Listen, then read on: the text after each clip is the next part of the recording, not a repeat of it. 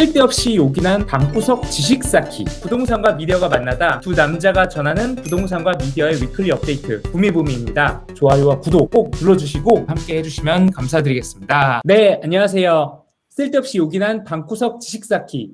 부동산 미디어 talk 부미부미입니다.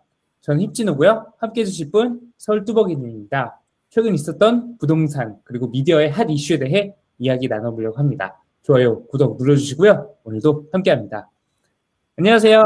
안녕하세요. 뚜벅이님 한 주간 잘 보내셨어요? 네. 어. 한주 뭐 이번 주는 크게 별일 없이 그냥 보냈던 것 같습니다. 아 지난주에 저는 멀리 제주 아일랜드에서 이제 또 네. 나눴죠. 언제 돌아왔어요? 아 얼마 전에 돌아왔어요. 그래서 오늘 음. 바로 오늘 일상으로 복귀했는데 네. 죽겠네요. 약간 제정신이 아닌 것 같아요. 아 그래요? 아, 아 휴가의 혹시- 후유증. 네. 음, 힙조인도 거기 재택으로 하, 하나요? 일할 때? 어. 네, 저도 많이 재택을 하고 있는데 네. 아 이게 또 일터와 그 약간 쉬는 공간이 분리가 더욱이 안 되다 보니까 음, 어 지금 거의 정신을 못 차리고 있네요. 이 오늘 이 부미부미를 통해서 이 부동산 업데이트를 쫙 함으로써 좀, 네. 좀 극복해 보려고 합니다. 아, 오늘 좀 뇌세포 좀 자극해가지고 네, 화요일부터 다시 돌아와야겠네요. 네, 아 오늘 한번 네. 전반적인 저희가 또 한 줄기 잡은 게 대한민국 부동산 진단이라는 방구석에서 진단하는 대한민국 부동산에 네. 대해서 오늘 진행될 예정인데요. 오늘 정신 네. 단디 차리고 한번 또 이렇게 네. 네, 좋은 시간을 가져보도록 하겠습니다. 알겠습니다. 네, 그러면은 오늘은 좀 어떤 이야기들이 좀 준비가 돼 있을까요? 아, 오늘 뉴스 top 3는 네, 세 가지를 준비를 했는데요. 네, 일단 첫 번째는 정부 공급에 대해서 지금 현재 정부에서 공급 정책들을 많이 내놨었잖아요. 네, 그것들이 지금 그 중에서 어, 일부가 어떻게 진행되고 있고 실제 공급이 되고 있는지를 한번 볼 거고요. 네, 그다음에 최근에 계속 한국은행에서 금리에 대한 얘기를 하고 있고 네, 그다음에 각 금융기관들, 은행들이나 이런 곳에 대출을 좀 제재하는 그런 압박이나 규제를 좀 가하고 있어요. 그래서 음, 그런 것들이 지금 어떻게 되고 있고 어떤 영향을 미칠지에 대한 얘기를 좀 해볼 거고 하고요. 그 다음에 오랜만에 앞에 두 얘기가 좀 우울했다면 오랜만에 좀 어, 서울에 지금 현재 개발 그런 발표들이 계속 그래도 꾸준히 나오고 있거든요. 그래서 네, 이번 주에는 어떤 개발 계획들이 발표가 되었는지를 좀 소개를 시켜드리고자 합니다. 어, 와, 말 그대로 정말 대한민국 부동산 진단이라는 말이 맞겠네요. 네, 부동산 현재 공급 정책에 대하여 그리고 금리와 부동산 대출 정책의 현실 그리고 앞으로 개발될 주목할 만한 지역까지 이렇게 세 가지 이야기 한번 오늘 잘 담아보도록 하겠습니다. 네, 첫 번째, 네. 부동산 공급 정책의 진실. 진실 어떤가요? 지금 어떻게 부동산 공급 정책이 현재 네. 흘러가고 있을까요? 어, 작년에 네, 이제 재작년까지만 해도 공급이 충분하다. 정부가 그러면서 계속 수요를 억제해야 된다라는 메시지를 던지다가 사실상 작년부터 공급을 해야 된다라는 얘기가 좀 더 많이 대두가 됐었고 그래서 단순히 그냥 3기 신도시를 개발하는 것이 아니라 도심에도 공급을 해줘야겠다라는 얘기를 해서 어, 택지 개발뿐만 아니라 공공이 주도하는 재개발이랑 재건축을 하겠다라는 발표를 했었어요. 음, 그래서 이제 그 공공 재건축, 그다음에 공공 재개발이라는 이름으로 한 두 가지 정도의 사업을 진행을 하겠다 했었는데 그게 총 공급되고자 했던 목표량이 9만 세대였습니다. 근데 그 9만 세대 중에서 요번에 지금 발표를 한 내용이 공급이 현재 예정되어 있는 그러니까 공급을 하고자 하는 세대 수를 지금 현재까지 실적을 보니 3,500세대밖에 안 나온다라는 게 요- 요번 주에 뉴스의 헤드라인이었습니다. 아니 3,500세대요? 아니 네, 어, 처음에 주장한 거는 몇- 얼마라고 하셨죠? 처음에 주장- 9만 세대요. 9만에서 3,500이면은 뭐 그 10분의 1도 안 되는 숫자예요. 네. 당장 뭐 이 3,500세대가 당장 올해냐 내년에 개- 그 입주가 되는 물량을 얘기하는 것이 아니고요. 음, 현재까지 후보군이 돼서 이 그 주민들의 동의율까지 받은 단지나 지역을 다 합했을 때 3,500세대다인 거고요. 공공 재건축과 공공 재개발 각각 4개 지역에서 어, 됐는데 음. 공공 재건축 같은 경우는 1,537가구 음. 목표가 되- 계획이 되어 있고 그다음에 공공 재개발 같은 경우는 2,750가구 어, 지금 현재 공급 계획을 계획이 잡혀져 있는 예, 개발지를 발굴을 했습니다.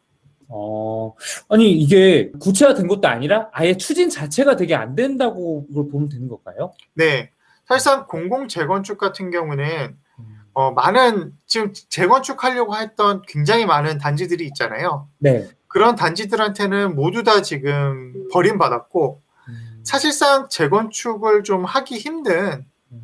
그러한 단지들이 좀 관심을 좀 보여서 결국은 네 군데 정도가 음. 예, 그 하겠다라고 해서 주민 동의율까지 지금 확보가 된 상태인데 음. 지금 네 가구가 1,537세대라는 거는 말한 거와 같이 사실 세대 어, 단지당 뭐 한 500세대가 안 되는 수준이거든요. 네. 그렇게 되면은 뭐 그렇게 큰 단지는 아니고 시장에 그렇게 큰 임팩트가 되는 공급의 물량은 아니고요.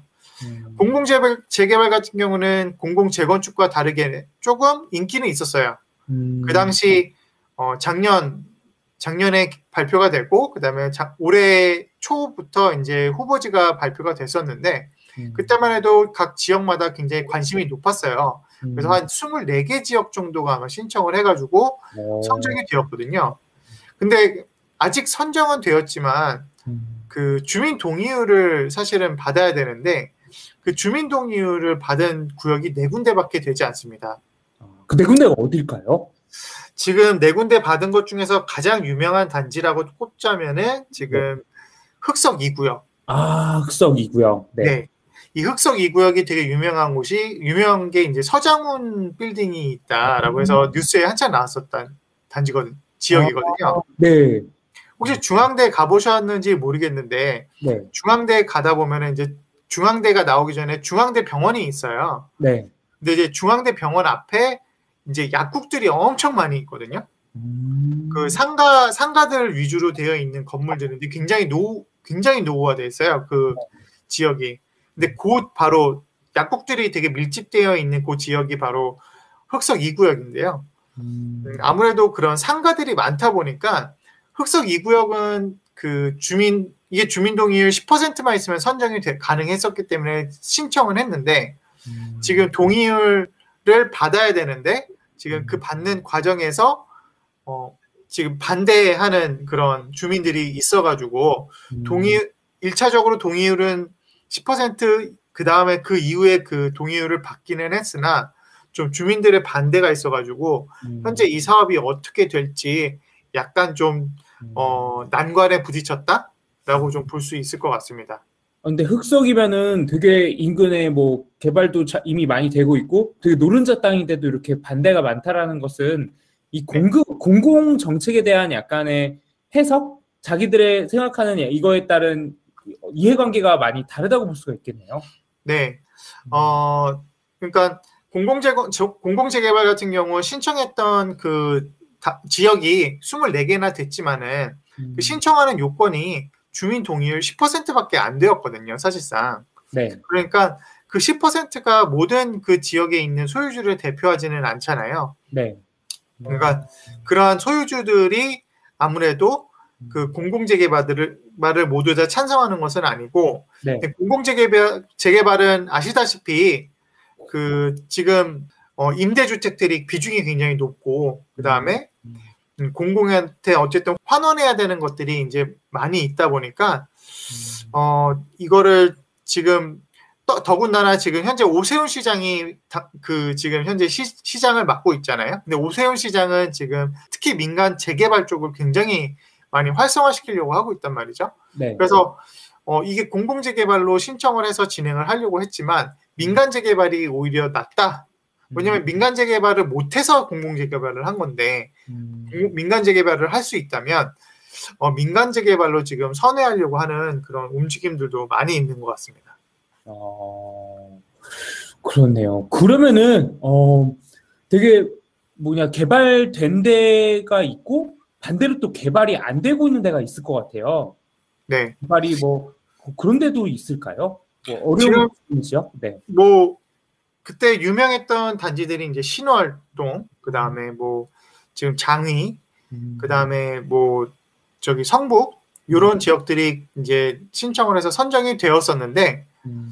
어 아무래도 지금 이런 단지들이 아직까지는 소식이 없거든요. 음. 요거는 조금 더 시간을 봐야 될 것 같습니다. 아직 이제 신청하고 한 게 몇 개월 되지는 않았어요. 그러니까 음.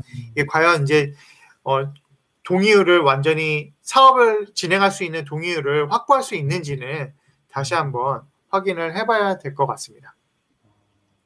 아, 지금 선정된 것도 좀 쉽지 않고 네, 임 계획이 발표가 됐으나 추진이 안 되는 것도 많고 되게 험난한 현재 네. 공급 정책의 현실이네요. 이거 플러스 이제 또 그 당시에 이제 작년에 작년에 공급 정책을 펼쳤던 것 중 하나가 이제 그 공공 직접 정비 음. 사업들이거든요. 네. 근데 요 이- 이건 이사 대책 때 나왔던 정책이에요. 음. 근데 문제는 이 공공 직접 정비 사업에서 공공 그 그게 이제 9만 3천 세대가 이제 물량이 확 공급을 하겠다라고 발표를 했는데 네. 사실상 까보니까 지금 제가 방금 얘기 드렸던 공공 재건축하고 공공 재개발이 음. 지금 그 안에 포함이 되어 있다고 하더라고요. 음. 그래서 이건 사실 전문가들도 몰랐다고 해요. 그러니까 지금 정부는 공급 정책을 발표를 두 번을 했는데 네. 그거를 각각 다른 물량들을 발표를 해야 되잖아요. 네. 그러지 않고 이사 대책 때 발표했던 공급 공공 직접 정비 사업 같은 경우는 음. 공공 재개발과 공공 재건축 사업의 물량들을 포함해서 발표를 했다는 거죠. 좀 숫자가 좀 허수인 거네요. 그렇죠. 음. 네. 그래서 그렇게 된 상황이고 그다음에 공공 직접 정비 사업 자체는 음. 현재 이, 2월 4일 날 발표를 했지만은 아직까지 후보지가 전혀 정해져 있지 않는 상태다라고 합니다. 험난하네요. 네, 그래서 발표는 했으나 음. 뭐 저희가 계속 어, 방송을 이제 올해 초부터 하면서 네. 그 공공 재개발도 얘기를 했었고 그다음에 이사 대책에 대해서도 얘기를 했었는데 네. 어, 이게 과연 그 발표만 웅장하지 과연 이게 실현 가능성이 있겠느냐라는 의문을 계속 던지면서 저희가 소개를 했었는데 네. 어, 8월이 된 지금 이 시점에서 음. 어, 이사 대책 이후로는 지금 한 6개월 정도 지났고 그다음에 작년에 있었던 공급 정책으로 봤을 때는 거의 1년이 넘게 시간이 흘렀는데 음. 아직까지는 이렇다 할 숫자, 그러니까 어 좀 뭐 이제 9만 세대라 그러면은 몇만 세대 정도는 어쨌든 물량에 대한 그런 물량 공급할 수 있는 것들이 음. 준비가 되어 있어야 되는데 어, 그런 것들이 지금은 전혀 보이지 않고 한 3천 세대밖에 나오지 않았다라는 것입니다. 어, 그러면은 여기서 궁금해지는 게 공공 재개발, 공공 재건축으로 공급을 하겠다는 건데 이게 저희가 시장에서 원하는 양질의 아파트만은 아닐 거란 말이에요. 여기에 그렇죠. 뭐, 뭐 임대도 있을 테고 또 아파트가 아닌 것들도 뭐 할 거고 좀 이런 것들은 어떻게 되고 있나요? 아, 그래서 정부가 이제 공급 정책을 발표를 할 때 아까 얘기했던 그런 공공 재건축이나 공공 재개발만 발표를 발표를 한 것이 아니라 네, 전세 공공 임대에 대한 발표도 했었어요. 네. 근데 이 공공 임대를 어떻게 접근하려고 했었냐면 음, 이제 오피스텔이나 빌라 같은 음. 것들의 물건들을 좀 확보를 하겠다. 어, 왜냐면 아파트는 지금 물량을 확보할 수가 없는 상태이니 네. 빌라와 오피스텔을 이제 자기네가 매입을 이거 매입 음, 임대라고 해가지고 음, 공공에서 직접 매입을 한 뒤에 아니면 이제 신출구로 건축을 하고 있는 그런 빌라들을 매입을 해서 다 음. 건축을 한 다음에 그거를 임대를 놓는 그런 방식으로 이제 그렇게 이제 사업을 추진을 하겠다라고 했었는데 음, 요 사업도 사실상 지금 거의 추진이 좀 많이 안 되고 있다라고 보시면 됩니다. 상반기에 지금 공급하려고 했던 목표되었던 물량이 7천 세대 정도 이제 공급 목표를 했었는데 네. 지금 계약으로 체결된 물건이 한 4,600 세대 정도 된다고 합니다. 어, 어, 그러면은 뭐 사실 뭐 뭐 50%는 넘으니까 괜찮은 거 아니야 라고 얘기는 할수 있겠지만 네. 계약된 물량이 4,600건이라는 거지 음, 올 상반기에 입주를 목표했던 7,000건은 아니라는 거죠. 음, 실제로 이번 상반기에 입주 공고를 냈던 세대 수는 안양에 음, 어, 100여 세대 정도 음, 올 상반기에 입주 모집을 했었고 음, 어, 7천 세대에는 진짜 훨씬 못 미치는 물량이죠. 예, 음. 그렇게 지금 진행을 했었고 그다음에 뭐 향후에 이제 몇백 세대 정도가 이제 입주 모집 공고를 할 예정이다라고 하지만 아직까지는 굉장히 많이 그 모자르는 수준이고 서울만 해도 지금 12,000 세대를 하겠다고 했- 했는데 어, 지금 이 12,000 세대도 어, 물량이 공급되는 양이 매우 적고 그다음에 실제로 물량이 공급되는 지역들이 선호하지 않는 지역들이에요. 음, 그리고 선호하지 않는 물건들이고 음, 그래서 선호하지 않는 지역에 선호하지 않는 물건들을 공급을 한다면 음, 그게, 어, 공실이 날 수밖에 없거든요. 네. 그렇죠. 그래서 지금 이미 이러한 주택 사업을 하고 있었던 LH나 SH 같은 경우도 뭐 지금 정부에서 발표는 했지만 이게 없던 정책이 아니거든요. 음, 이런 사업들을 지금 진행을 했는데 음, 어, 이런 곳에서도 지금 그 공실률이 한 50%가 넘는다고 해요. 왜냐면 싼 지역에 선호하지 않는 물건들을 매수를 하는 거거든요. 음, 그래서 앞으로 이런 것들로 공급을 한다 한들 음, 지금 그 수요자들이 원하는 거는 아파트이잖아요. 그렇죠? 음, 아파트를 매수를 하길 원하거나 아니면 좋은 입지에 들어가서 임대를 하길 원하는데 음, 어, 그런 수요를 충족할 수 없는 물건들을 지금 준비하는 것이다라고 볼 수 있을 것 같습니다. 뭐 이야기를 들으니까 좀 허울뿐인 임대 정책 그리고 약간 뻥카 음, bluffing이 많은 공급 정책의 숫자. 그래서 약간 까놓으면은 부동산 공공 정책을 여러분이 아는 결국 공이더라 정리가 되는 것 같네요. 네. 그래서 이제 이런 것들이 사실은 이제 원래 이제 민간 같은 경우는 시장에 되게 민감하게 반응을 하잖아요. 네. 진짜 이 민간 같은 경우는 실제로 수익을 내야 되기 때문에 절대로 수요에서 소비자들이 어, 원치 않은 물건이라든지 아니면 부동산 같은 경우는 원치 않은 위치에 절대 공급을 하지 않거든요. 음, 근데 민간이 아니라 공공이 하기 때문에 어, 그냥 어찌 보면은 그냥 목표, 그냥 음. 정책적으로만 그 음. 숫자를 채우려고 하, 기 때문에 이런 이러한 정책들을 기획을 해서 추진을 하고 있는 것이 아닌가라는 좀 네. 생각이 듭니다. 탁상공분인 부동산 공급 정책의 진실. 네. 네, 잘 들었습니다. 네, 부동산 진단, 공급 정책에 대해 한번 짚어봤고요. 그러면 이번에는 뭐에 대해서 좀 이야기를 나눠볼까요? 네, 이번에는 이제 금리에 대해서 얘기를 좀 금리. 네, 대출. 금리라기보다는 대출이라고 말을 하는 게 좀 더 나을 것 같네요. 네. 이거는 모든 사람들에게 바로 즉각적으로 돈이 걸리는 문제라서 되게 민감할 수 있겠네요. 네, 네. 부미부미는요 팟빵, 팟캐스트 그리고 네이버 오디오에서 만나보실 수 있고요 좋아요와 구독 꼭 눌러주시고 부미부미 함께 해주시면 감사드리겠습니다